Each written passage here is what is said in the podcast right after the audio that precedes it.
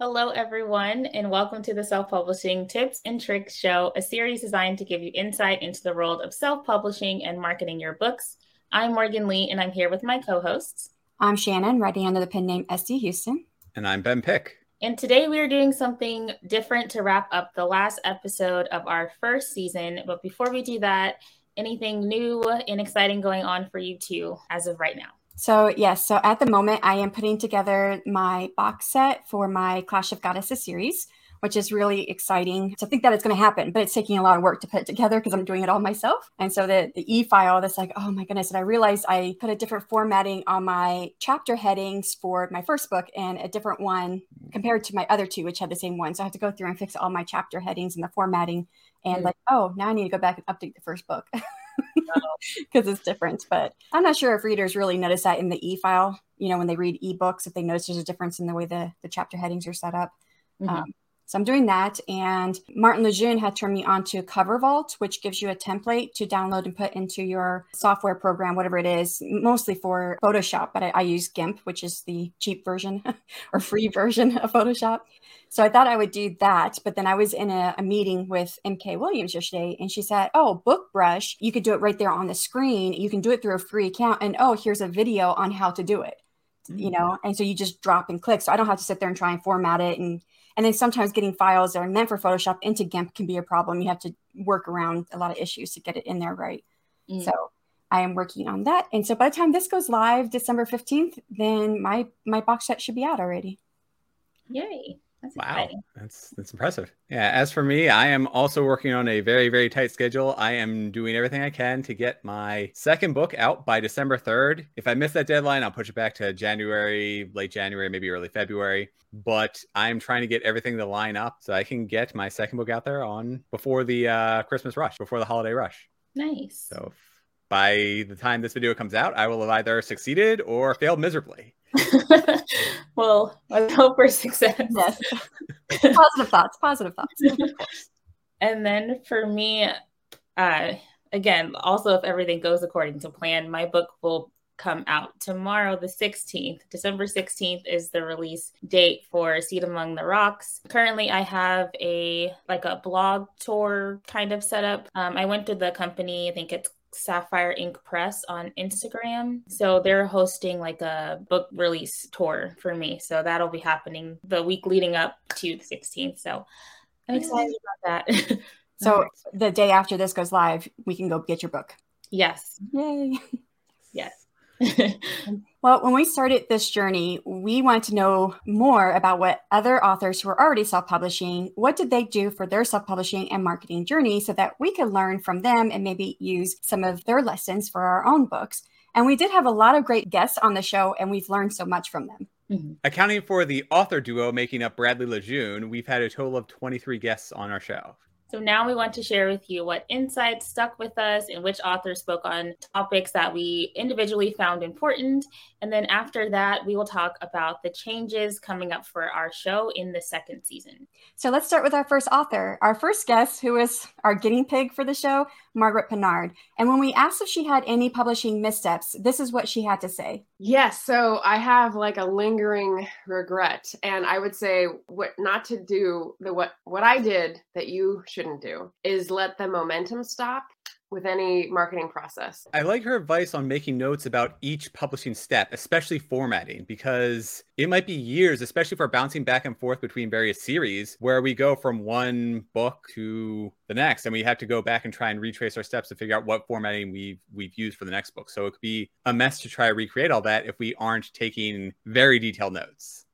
And then our next guest was Richard Holliday, and he had a lot of good advice on what he does for marketing his novel. Social media, like my Facebook page, my Twitter page, I use that, and my Instagram page, they are like hotels that you are renting the space on. It's not 100% your space. You're kind of at their whim and mercy. So the newsletter, because it's wholly mine, I can design it, I can lay it out how I like, and it can go straight to customers. You don't have to kind of hope that the algorithm picks you up. Richard was paramount in me creating my newsletter. Just the marketing of his newsletter really inspired me to actually get one started. So I wouldn't have made one without Richard.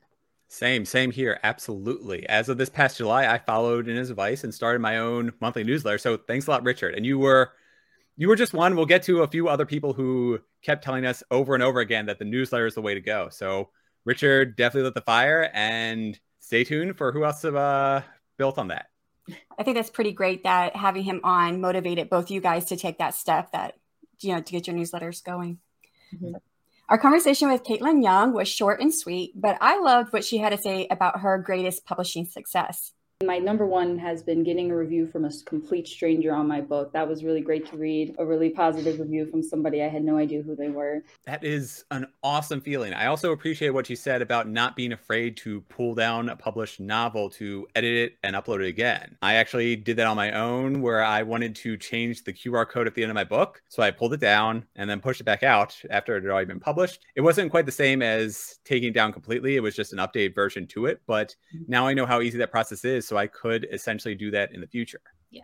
Next, we had Nisa Leder, who gave us a lot of great marketing advice, but mentioned starting with these important components first. I definitely try and focus first on my covers and my blurbs. I try to focus on them, but I don't know, I think I struggle more with them. I try and start there, because I think if you don't have the right cover, the right blurb, it's hard to know how well your ads are working, because those are the first components. A.F. Stewart was our next author, and she talked about the importance of book covers.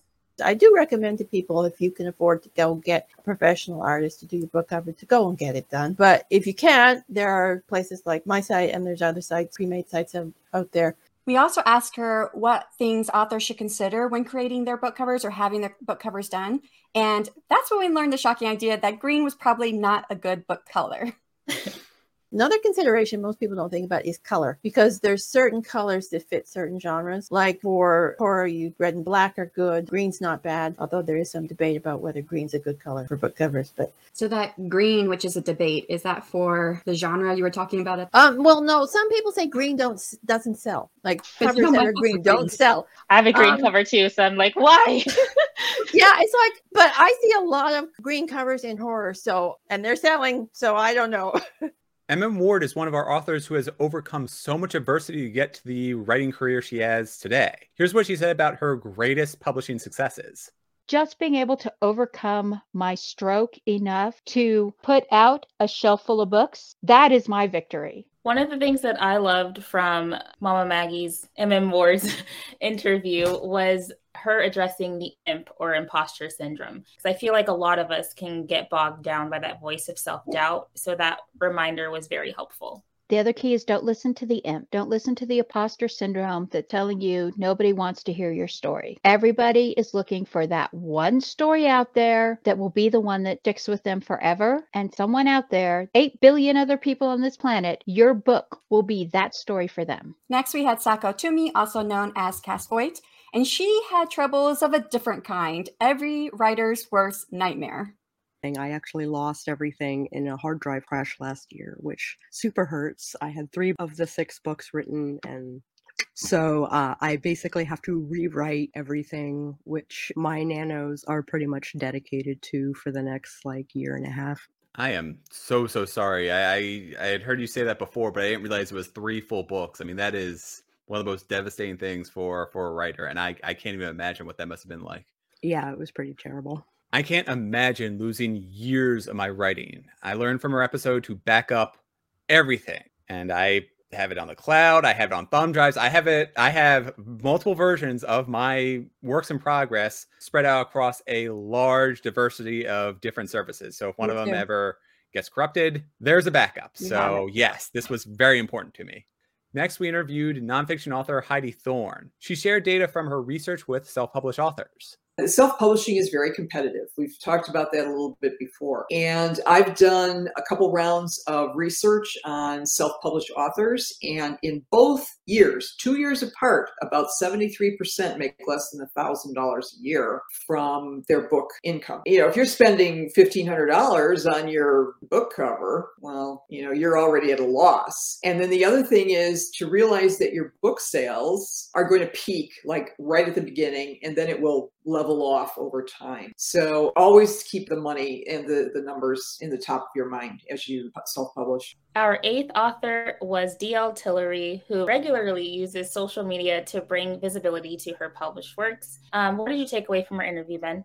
I really like what she had to say about the best money she spent on marketing for social media. I'm a bit of a budgeter when it comes down to this stuff, because I like to make sure my money is spent well and accordingly. So I would say that the Facebook ad turned out quite well, because I've used it in the past for other business avenues that I have. And it did bring me some people, or some people didn't hear about it. Also, Facebook has that thing where you can boost a post. So I use boost posts as well. So the boost post kind of helped you fight against the algorithm of your stuff getting pushed down, because you paid, so they give you more carte blanche to be there. So that actually was decent money spent, because it wasn't a lot of money anyway. That I would say worked out better than the money I spent on the Instagram businesses that do the ad thing. I don't think I got anything from that really, but they're kind of pushing that, we have so many people, blah, blah, blah, and they have people like it, but they didn't really bring me anything. And I also actually paid for TikTok ad run. So I got a lot of clicks and a lot of views, which is helpful because these people see and know it exists. But I think I only got one person that directly came from there and purchased Room Within. So I still say the Facebook ad and Facebook boost post was the best money spent, because it actually gave me more sales. Next, we have Zarina Macha, who also writes under the pen name of Diana Vale. She touched on a subject that is important to our writing community. Mental illness as well is so important to me because of personal struggles as well. So that is something which I really do incorporate in all my books. I mean, my books under my name, they all deal with mental health, mental illness struggles. And I think it's a very common thing as well among my generation. Like, people are getting more and more aware about mental illness and mental health struggles and self-care. But no, I really wanted to capture that in my books. And I do have, even though my Diana Vale books are romance books, and they are obviously very, feel-good, lighthearted books, some of them do delve into these kind of topics, really thing. And it also, for me, it kind of humanizes the characters as well. It's not even that it makes them easier to relate to. I think it just brings out that side of humanity, which is in all of us. I mean, I know, Ben, you've made videos on taking care of mental health, which I think is so important and so necessary, especially for writers, because we literally are in our head all the time and can just get so sucked into ourselves. Her genuine comments about depression, both on camera and with her novels, were more than anything brave. She shined a light on this widespread writer issue that I feel is imperative for all of us to recognize and or address ourselves. Colleen M. Story is a wellness writer, so she talked a lot about taking care of your health. When asked how she balances everything in her writing and publishing life, her answer was the reminder that we all needed.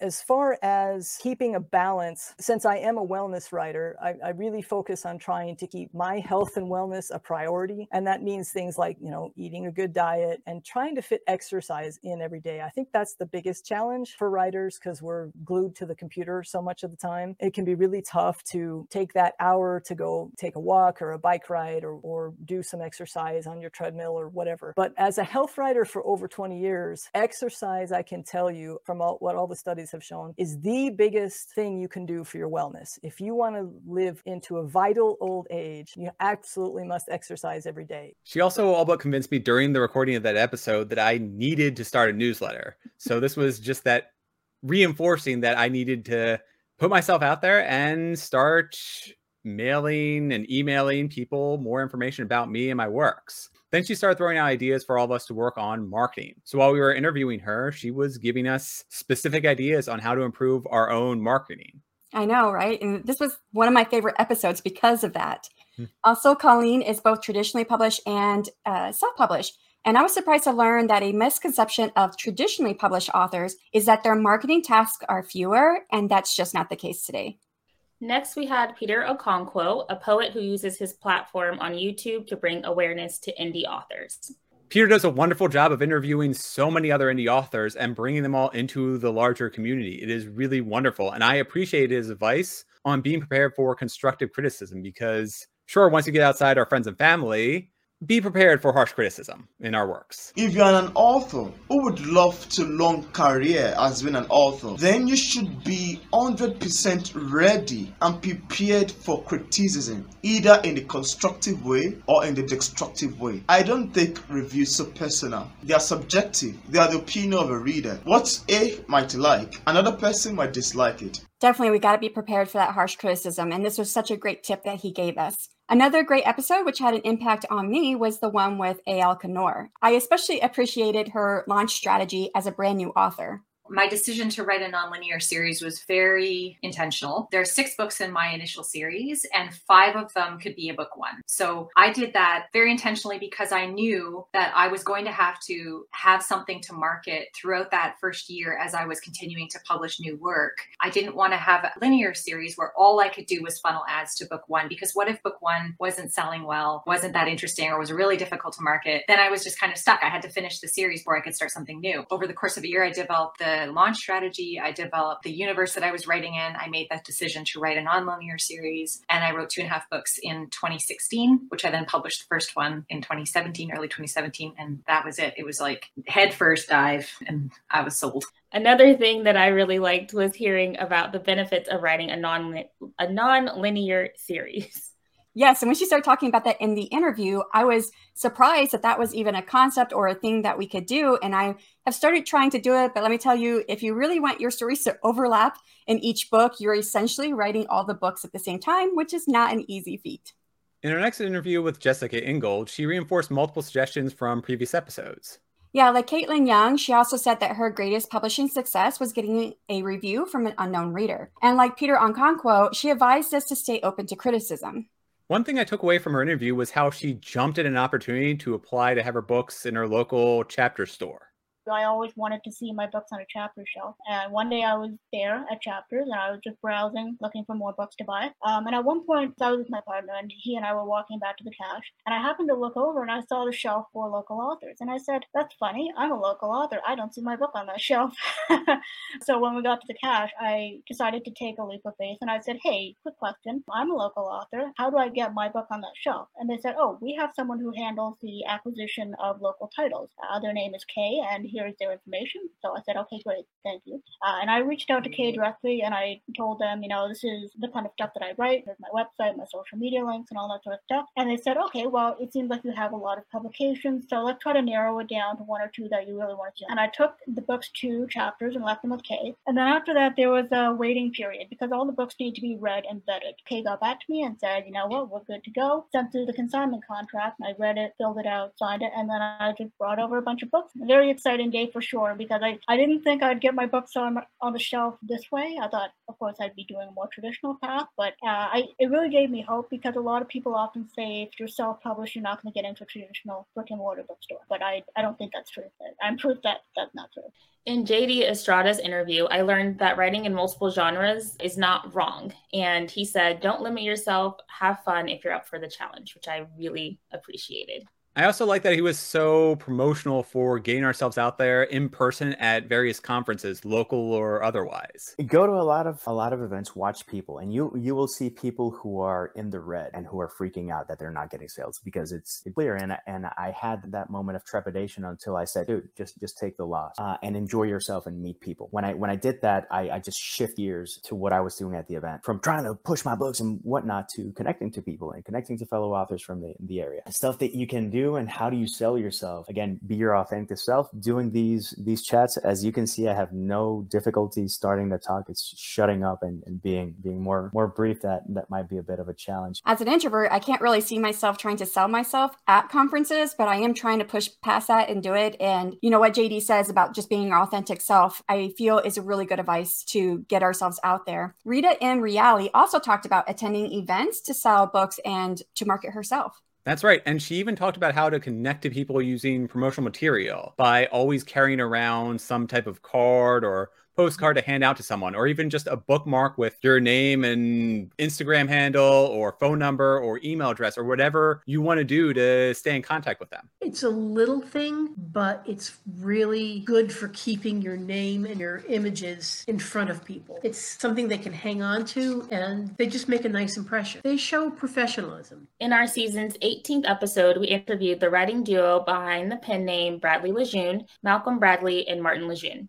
That interview was fun, especially seeing their dynamics on screen and how they worked together in creating their first book and getting it published. When Malcolm talked of his misconceptions of self-publishing, I totally understood where he was coming from. the tech side of it and the need to kind of interact with certain different platforms, and you don't just throw this book at Kindle and it sticks sort of thing. I didn't kind of have that complete and utter idea that it was super simple, but I think I didn't quite understand how much was involved. So when people ask me what was the easiest part of self-publishing, I always say the writing, because there's just so much to learn about publishing. Christy Stratos also mentioned that her misconception was how self-publishing was going to be easy for her. But one thing I liked from her interview was her approach to tackling the tough parts of self-publishing. I started to realize it's up to me to get better at this stuff and stop just saying, I'm not good at it. I'm not good at it. It can be very tiny steps. What I'm saying is if you catch yourself saying, I'm just not good at this and cannot do it. I mean, if it's something you want to can pay other people for and you're willing to, fine, that's great. But if it's not, and it's holding you back from the success you could be having, this is when to have like a serious sit down with yourself and say, what is it I'm not good at in marketing? Why am I not good at it? And what is really missing from the information I have? How can I improve that? We learned a lot about graphic novels from Rod Van Blake's interview. And he also attends a ton of conferences like J.D. Estrada. So as far as marketing, I use the events because when we got here to Baltimore and I saw the table was $250 for 3 days, and I went to the table for 3 days and made almost $700. I was like, hey, this is a much better way to get the word out there and to sell books. I was also able to collect emails while at these conventions, so I get an email list going. K.R. Ray is another author who said that events help her sell the most books, which now, after my debut novel is launched, sounds like a better plan than running multiple book promotions online, where I don't necessarily know how to attribute the sales to the promotions that I was running. And specifically, I don't see my sales numbers until 60 days later. And then working backwards, I can't specifically determine whether or not a promotion that I was running at that time led to sales or didn't. But you publish your book through IngramSpark, which is a 60-day window, versus like some other platforms like Amazon, it's usually like 30 days. True. But even then, with 30 days, I wouldn't know during that window if it's because of a promotion I was running, or maybe something happened before then and somebody just now decided to buy the book. Like, it would be very difficult for me to define exactly what promotion led to which sales. Mm-hmm. And I should clarify that Amazon gives a better picture after 30 days. It does give you day by day, but even after 30 days, I see that my numbers have changed. Yeah. Fair enough. Well, then I should start looking into the Amazon aspect of that instead of going through IngramSpark. Anyways, I also really liked that she said to do what makes sense for you when it comes to how much time you should dedicate to your writing. Yeah, her interview was one that really inspired me. Her Color series deals with a lot of trauma and tragedy, and she talked about how she likes to use her books to bring a voice to tough and not talked about issues. And that is something that I've always wanted to do with my own writing. So to have like a person come on here and say that that's what they're doing with their work made me feel seen. So I really enjoyed talking to her about how that series was crafted and how it deals with trauma and tragedy and just darker issues. So that really inspired me. And I remember too that she writes contemporary fiction, but and I like to read fantasy, but I would take the time to read her books because of some of those issues that she talked about. Yeah. As authors, we want to just spend all our time writing.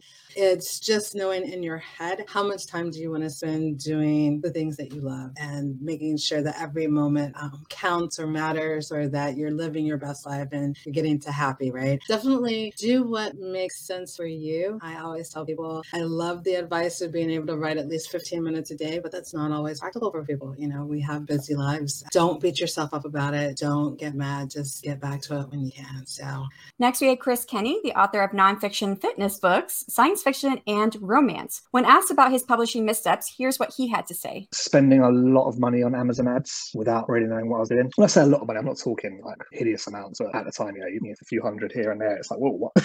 You're getting like maybe half of that back if you're lucky. I kind of just went into Amazon ads without really researching it. And it was just a case of, oh, I've got a book, click on this button, promote it. Yeah, fine. Charge 50p a click. Okay, if you want, do it. And expecting sales. No.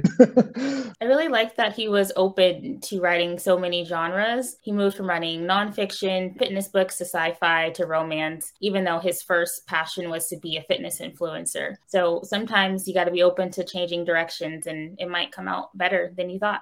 Our last interview of the season was with 14-year-old, now 15-year-old, Shanti Hershenson. Before coming on our podcast, she had already been on over 50 podcasts, and we asked her how this strategy has helped her sell her books. First off, I get to talk to, so many amazing people, and also I get, all these, everyone I talk to has some kind of audience, and then I get put in front of that audience, and I get to share my story with them. And even if it's, I get one sale per podcast I do, it still helps tremendously. And sometimes it's, I'll have people reach out to me, hey, I heard you on this podcast. Do you have any tips for me? And I really just get to connect with more people. And it's sort of a networking thing almost, but it's very good for book sales. I'm still blown away by how much Shanti has accomplished so early in her life. So it's inspiring. At the same time, I'm wondering, man, what did I do with my life? Yeah, I think I should have started earlier. Definitely. All right, so that was the end of all our authors, but we want to move on to the question of social media. For those who know me, you know that I don't really like social media, but I kept hearing mixed messages about whether or not it was valuable when I was researching self-publishing. So one question I was interested in asking our authors was if they found social media valuable, valuable as part of their author business and marketing. We didn't get a chance to ask everyone this question, and some didn't have an answer, but we did get quite a few responses. I'm not sure that the question was any clearer for me, or the answers for the question was any clearer for me after talking to all these authors. But let's take a look at what they said. Do you feel that social media is valuable as an author? I think that social media is really valuable. I think it's good to have a platform where your readers can find you and where other authors can find you. I do, yeah. I think you can showcase your books pretty well for me, especially with the young adult fantasy. That's been a lot of fun for me to connect with different bookstagrammers for cover reveals and different things like that. Today, social media is going to sell your books. People are just so used to it nowadays with people and they think they probably tend to ignore it. The social media is valuable as an engagement tool to connect to readers, authors.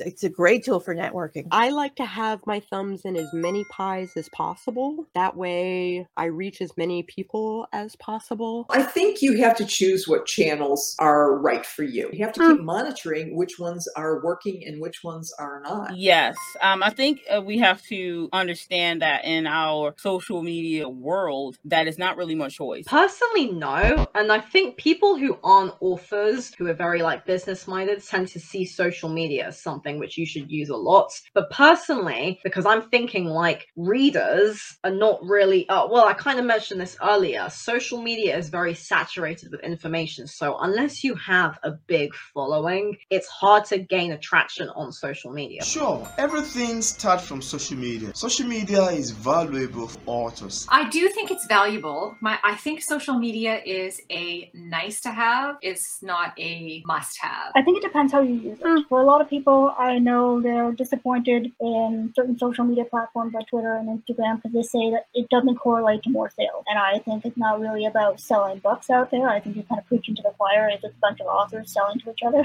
It's a valuable tool if you use it consistently. Listen, yes and no. Social media can be a complete time suck. For me, as far as selling books, it hasn't been a huge boon. It is the best way for me to get constant contact with my readers. Yeah. Yes. I'm going to say yeah. I think maybe 2-3 years ago, Instagram was really hot. You got a lot of engagement. And then Instagram just started really going downhill. I just found my engagement dropping. For authors, certainly there's, there's a real big BookTok community, as they call themselves. There's readers out there. I want to read your book. And a lot of them are now on TikTok. So what do you guys think? Honestly, I don't know. I find a lot of value for my books, at least within YouTube. So if you want to expand social media to that realm, then yes, I absolutely support it. My best advice might be to find one, maybe two social media outlets and just hone in on what's being done in there and try and craft your interests to fit into their molds. I know a lot of people who have found success on BookTok. I don't necessarily think that I would have similar success there, but that is one that is certainly growing and can greatly connect us with the authors to potential readers. Yeah.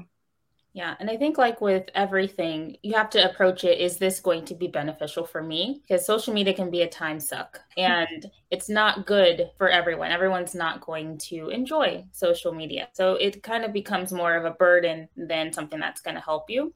So I think with the answer of whether it's beneficial or not, it's up to the person, the author, to decide, really. And like Ben said, picking one, hopefully one that you enjoy, that you can invest time into, so it doesn't feel like work and doesn't feel like a waste of time, so that it could be more beneficial and connect you with those readers. I can definitely see that. And I like YouTube under expanding that definition of social media. Mm-hmm. And I've said a few times to people, I was like, of all the social medias, I had to choose, why YouTube? Yeah. Because it takes the most time. Mm-hmm. I can agree with those viewpoints. So, all right, well, let's end our season wrap up with a montage of our authors answering what was their best publishing and marketing tip and tricks. Well, if you could only pass on one thing to aspiring self-published writers, what's your best publishing tip or trick? What I learned to do, especially in formatting with Scrivener and like wrestling Scrivener to the ground, like a WWF superstar really, is that you need to document like a programmer. You need to make your books inside and out look like a traditionally published book. To write what you love. A lot of times people try to write for the market, which is good if you're really trying to sell books, but at the end of the day, if it's your passion, you want to write something that you're going to really enjoy reading and something you're going to really enjoy writing. Learning for myself, I've learned that the hardest part for me is writing that first draft. Once I have words on the page, I don't have the focus issues. I don't have the procrastination issues of wanting to go look at those words and make them better. But that blank page, and I do plot, I'm a plotter. So I already know what's supposed to go there, but like actually like writing words on a blank page is still the most intimidating process for me. And so I'm learning to just get words on the page, and I have to let go of this idea they have to be great that first time, because for me, that doesn't work. That pressure just gives me writer's block. Do your research, but don't necessarily implement all that research, because you're going to get a lot of advice. The very last thing that you can do after you've done all of the formatting, all of the forbidden word checking, all of the grammar, the beta passes, all of that, is sit down, set your computer to read it to you in a voice as far from your own voice as possible, and listen to it as a reader. YouTube University. I would say a lot of workshops that are offering like $250 or $500 for you to sign up for. A lot of those are very subjective. I would save your money and go to YouTube and kind of figure out what's bullshit to you and what is sound advice. Always do the math. You really want to look at your profit picture for your book and set some limits. Definitely scheduling and planning. And I know everyone is not a planner, and being a planner isn't the easiest thing for everyone because everyone's different. Everyone can use a schedule, especially when you have to do adulting. So you kind of have to take that prospect of adulting and then integrate it into your writing and becoming a published author. Well, I would say the most important thing is to persevere. Just persevere. Look at it as a long-term thing as well. Don't look at it as a short-term thing, because if you just focus it on the short-term, you are just going to get really miserable. But if you see it as like, this is a long-term thing. By long-term, I'm talking like 2-3 years. Most businesses take typically 2 to 3 years to really get going before they become profitable. It would be not to skimp on editing. My publishing tip or trick that I love to pass on to authors is to just make their research, get their books right, and they should take their time, because it is good to take your time very well and publish a good book than rush into publication and eventually you let loose of a terrible, unreadable book. Make sure you have a really good team of people, or at least one other person that you really trust, that you can hand your books off to, because I would say don't edit your own work. Never stop learning. You're going to learn so much and it's going to seem overwhelming at first, because it is, and there's a lot to know and there's a lot to learn and there are a lot of mistakes to make. But as long as you're willing to learn from those mistakes and improve your craft and improve your marketing and improve your personal image as an author, you should be able to. Do your thing. Do your thing and have fun. Don't rush to publication. Take the time to do things right. Pick a genre and stick to it and learn it and master it. Yeah, I think for me, it would mostly be don't panic. The tiny steps is how you start to become not necessarily an expert, but you start to gradually increase your knowledge in whatever it is that you're saying to yourself, I can't. So like my biggest piece of advice would definitely be whatever you're saying, I absolutely can't, that's holding you back. Start taking tiny chunks and start disassembling that belief, because we actually all can do all this stuff. It just looks really complicated from the outside. We can do it. We can can absolutely do it. So that's probably my biggest piece of advice. Get it done. Don't give up. Do research before spending money on things like advertising. As soon as you know that you're going to publish your book, even whether or not it's traditionally published or like self-published, start marketing your book. Start telling people about your book. Maybe go on social media and just share little excerpts of your book or share your process and start building your platform very, very early on. So if you could only pass on one thing to aspiring self-published writers, what would be your best marketing tip or trick? I would say listen well to people when they're talking about their experience and connect people. Don't discount the power of a newsletter. I would say try everything to see which one works best for you. Each person is different. You never know if you're going to find one that's easier for you or one that works better for you. So I would just suggest to try everything, at least one. Really kind of going back to that bite by bite thing, like making your goals reasonable, trying to do a small ad and seeing how it does and building from there and just taking it little by little, because otherwise I think it's really easy to get overwhelmed. Find what works for you and find what's comfortable for you is the best thing. Do it gradually. Don't try and do everything at once. If you try and do everything at once, it's just going to turn into a big mess. Do your marketing. Actually do your marketing. No, the one thing that I would pass on would be like, do not compare yourselves to others. No two journeys are the same. Even for introverts, you gotta be able to talk. You gotta be able to talk about your book, the elevator pitch. Understand your expectations for the market that you want to reach. Get a calendar, make yourself a calendar, write yourself a calendar, whatever makes you fancy. If you want to dress it up with sparkles and stars, do whatever it is to get your attention on that schedule and calendar, and that's your first or second step into marketing and getting it under control. 100% get a newsletter. Build a newsletter as soon as you can. Create that online website. That core group of individuals, those true fans who read everything that you love, go to them first before you do anything else. Make sure they are treated really well and they feel special. Do polls with them. Get their opinions on things. Share the covers with them first. Share the title reveals with them first. They love your voice and they will support you no matter what, as the years go by. So that core group of individuals, whether it's 200 people or 1,000 people, it doesn't matter. Just baby them, love them, take care of them, and go to them first with everything. Figure out what kind of author you want to be before you actually publish anything. And I mean, obviously you can still evolve even after you publish something, but I think if you have a very clear idea in your mind that, you want to write romance or you want to write horror or whatever it is, that you try to be consistent and you try to kind of design everything in service to that image so that you're not like me and you're bouncing all over the place trying to figure out how to market several different genres in one. Establish your brand and stick to it. Know your genre and know what they want. I guess it would be to really experiment and be unafraid to pivot. Sell at events. Always be marketing. Amazon ads sucks. Be cautious. Do your reading. Don't do what I did. Just click promote and think you're going to have money falling from the sky. Try new things out. I think if you're sticking to the same stuff every book, sure, you may find things that work, but also you could find something that works even better. So honestly, try things out.